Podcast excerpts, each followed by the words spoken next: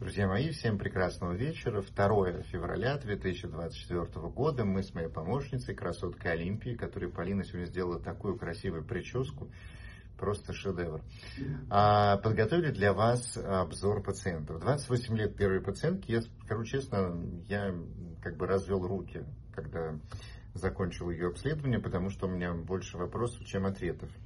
Все было хорошо у этой пациентки, цикл был регулярный, прекрасный совершенно, по 7 дней, через 33 дня шел месячный.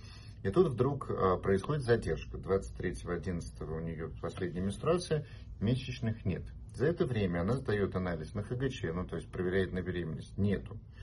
Ей назначают дифастон по одной таблетке два раза в день 10 дней, она его пропивает, на прошлой неделе она его закончила, месячные не случились.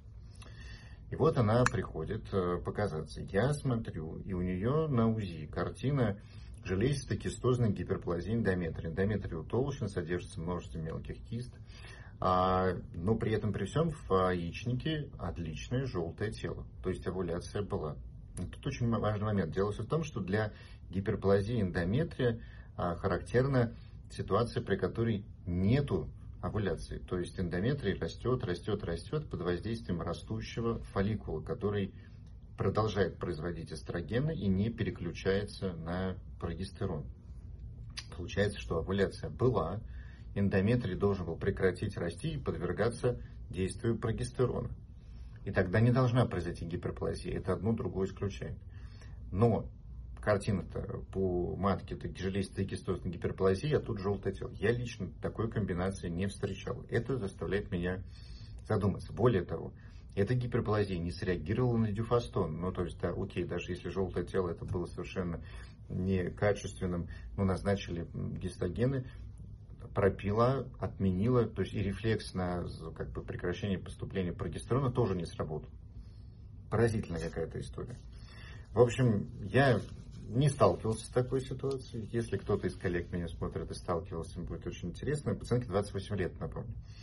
А, тактика у меня следующая. Я, ну, так, а последний анализ на ХГЧ был э, неделю назад, даже больше. Я просил еще раз переделать анализ на ХГЧ.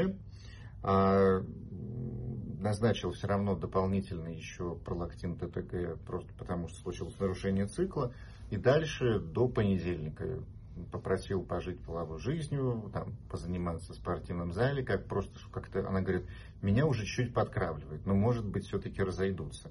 И если не разойдутся, то это прямые показания в понедельник уже обращаться для того, чтобы провести раздельное диагностическое выскабливание, потому что это 72-й день цикла. Вот. Так что вот такая вот необычная история без объяснения. Но пациентка находится, в моем понимании, в состоянии депрессии, потому что сентября у нее появляется странное ощущение, она не хочет выходить из дома, у нее подавленное такое настроение, а, и вот на этом фоне происходит вот эта задержка. То есть явно, что здесь проблема случилась в какой-то стрессовой ситуации, которую она не распознает, но и зашла вот в такое вот состояние паузы. И, возможно, даже начало этих менструаций сейчас не происходит, потому что она находится в таком вот затяжном внутреннем состоянии. А, поэтому я попросил ее все-таки пройти диагностику и уточнить, нет ли у нее депрессии, в частности, заполнить вот эту вот шкалу Бека, которую можно в интернете, кстати, заполнить. А, есть возможность просто вот э, заполнить онлайн и посмотреть, какие баллы.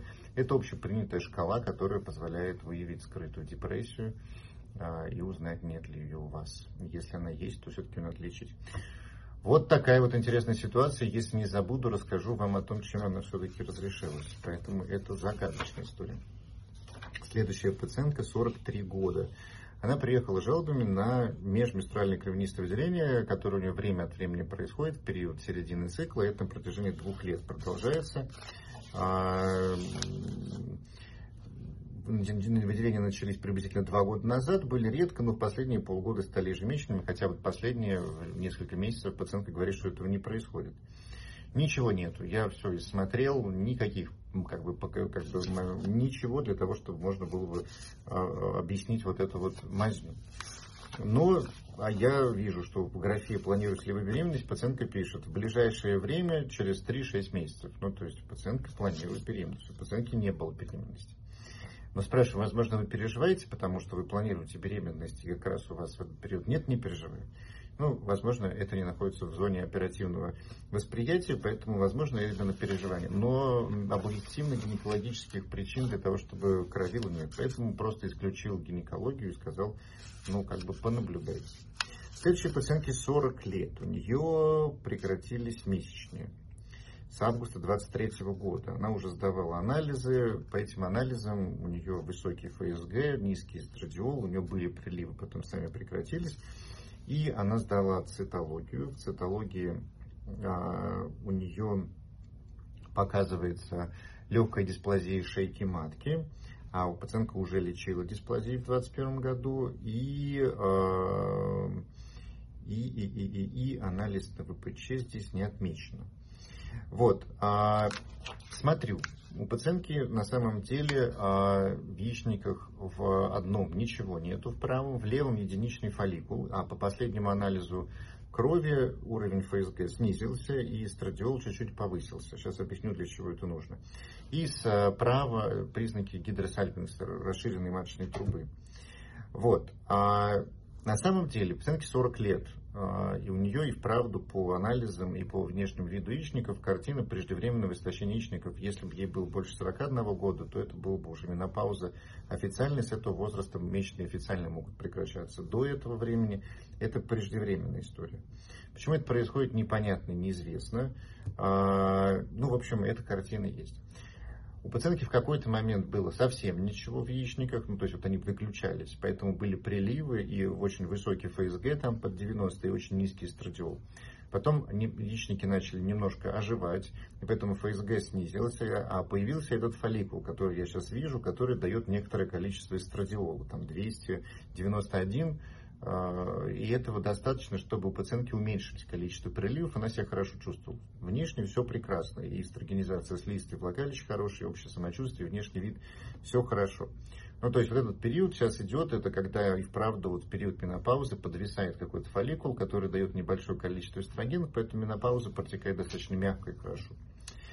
Что касается гидросальпинкса, я отправил на МРТ, потому что мне точно надо исключить, что это именно гидросальпинкс, очень близко находится к яичнику. Безусловно, это гидросальпинкс, но дифференциальная диагностика с кистой яичника здесь нужна убедительно, я это сказать не могу. Ультразвук здесь имеет предел метода.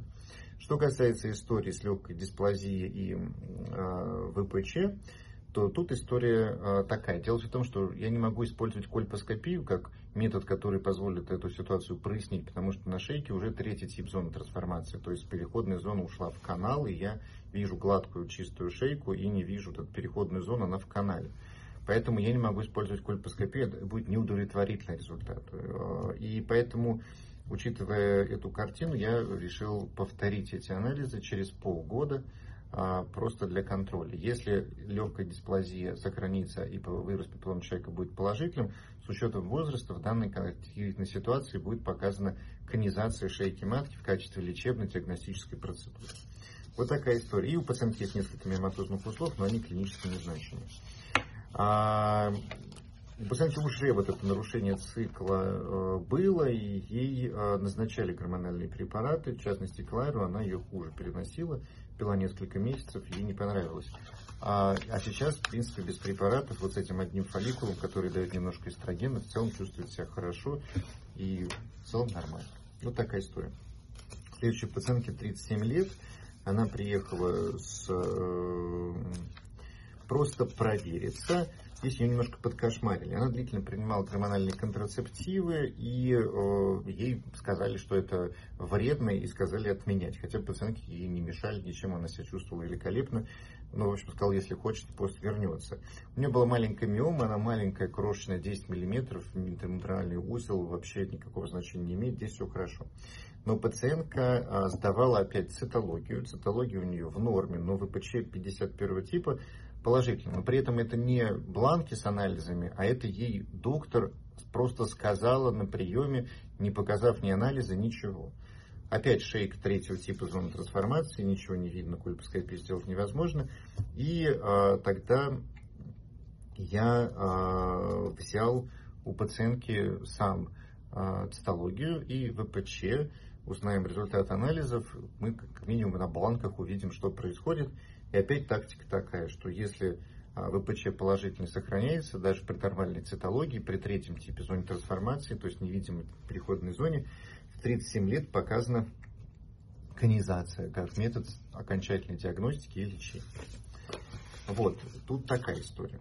Дальше пациентка 44 а, года, жалобы на обильные менструации, тянущие боли внизу живота, а, у нее есть миома матки. И вот э, ее, конечно, еще параллельно кошмарили цервицитом, ну, заболевание, заболевание которого не существует, которые продолжали дол- долго лечить.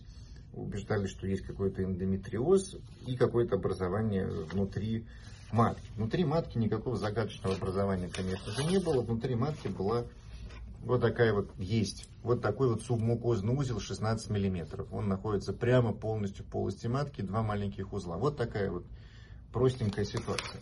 Эту простенькую ситуацию пациентки рассказывали, что все плохо, стенки какие-то вялые, и поэтому, скорее всего, матку надо удалять. Ну, то есть, внимание, матку нужно удалять вот такой вот.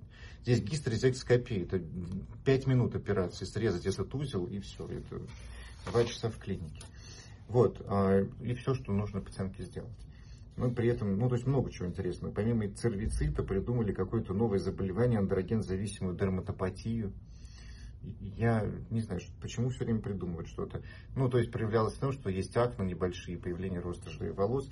Пациентка находится в хронической стрессовой ситуации, и я как раз, вот у нас был пост, вот синдром хронического нераспознанного стресса, который я писал, я объяснил, в чем, собственно говоря, проявляются эти вещи. Никакой а, андрогенозависимой дерматопатии не существует.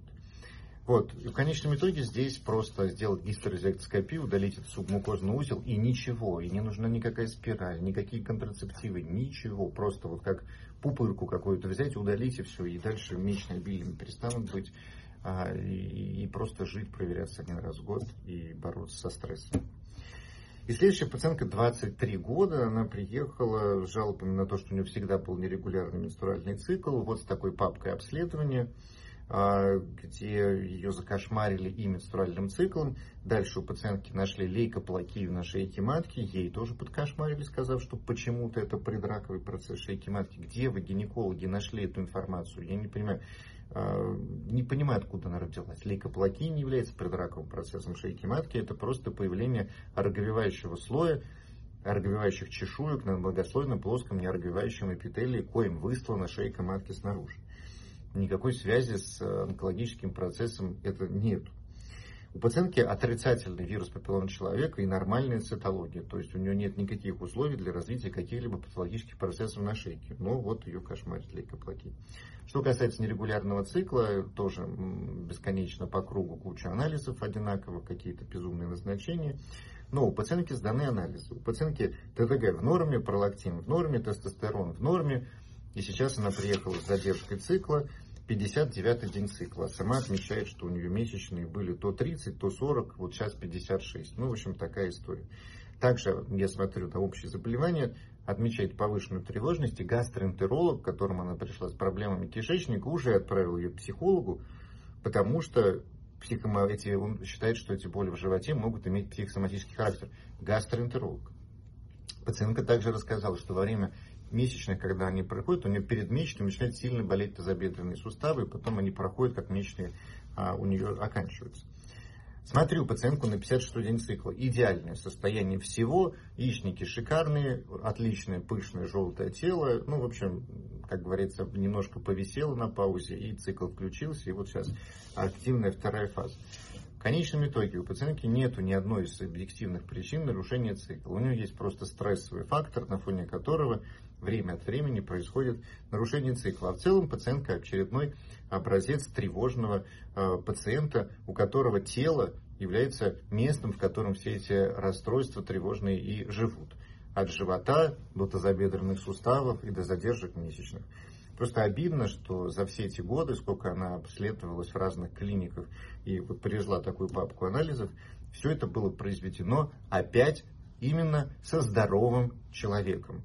И вот только один гастроэнтеролог в этой ее последовательности, я всегда говорил, что все-таки это более интеллигентные профессии, там как бы в плане образования гастроэнтерологи, кардиологи и неврологи Они чаще умеют различать истинную проблему психосоматическую и чаще отправляют пациентов к психологам и психотерапевтам. Вот как раз распознал эту тревожность и характер этих болей. Но вот гинекологи, которые относились к этой пациентке на все это время, у них ни разу не случилось возможности продиагностировать по вот этой простой формуле адреногенитальный синдром, гипотереоз, гиперпролактинемия, СПКЯ, стресс, истощение яичников. Вот просто сдать 4 анализа, подставить, сделать УЗИ, увидеть, что все хорошо и понять, что это стресс, успокоить.